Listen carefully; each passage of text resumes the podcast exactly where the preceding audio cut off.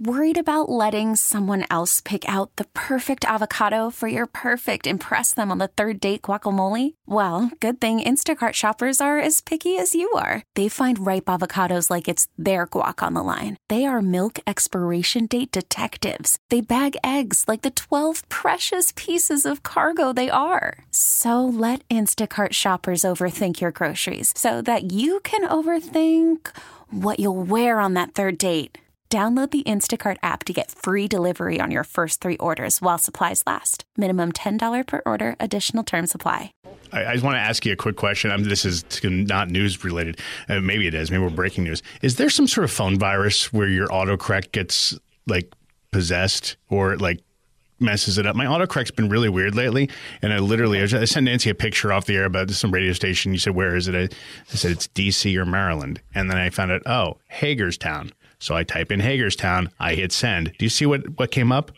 Haga ha ra ra. All caps. I didn't type anything in caps. Haga so ha ra ra. What does that even mean? I don't know. Is there? Does anyone else have this where your auto? Is there a way to like reset your autocorrect because it thinks it's smarter than it is? It makes. I try. I mean, I literally know I typed Hager's. That's weird. That's funny. Okay. Well, it's kind of like I have, um, it, it, and I think that it must weird. be somewhat smart sometimes in the sense that when I say smart, I don't mean. I mean, like it tries to use information. So, like, I have friends with the name Brian, B R I A N, like our own Brian Hughes. And then, you know, Brian Thomas, who used to work with us, right. B R Y A N. And for some reason, every time I, I do a lot of talk to text. So uh, whenever I say Brian, it's spelling it with the Y.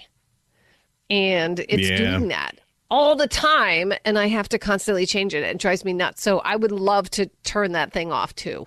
Whatever it is that I'm thinking it goes with I don't even know why because I talked to our Brian, I A N, more than the Y. Yeah, there so needs to be like an AI that? update where it says something like, uh, "Oh, I've noticed something. You have a different Brian in your life. This one's got an I, not a Y. I'll make that change." but it doesn't doesn't think like that. And now I try to recreate it, and it didn't work. So I don't know what I did. That's really weird. Right, right, right. Anyway, Dory, back to the news. Uh, Audacy celebrates Mother's Day, brought to you by T Mobile. You can count on T Mobile to help you stay connected on America's largest 5G network.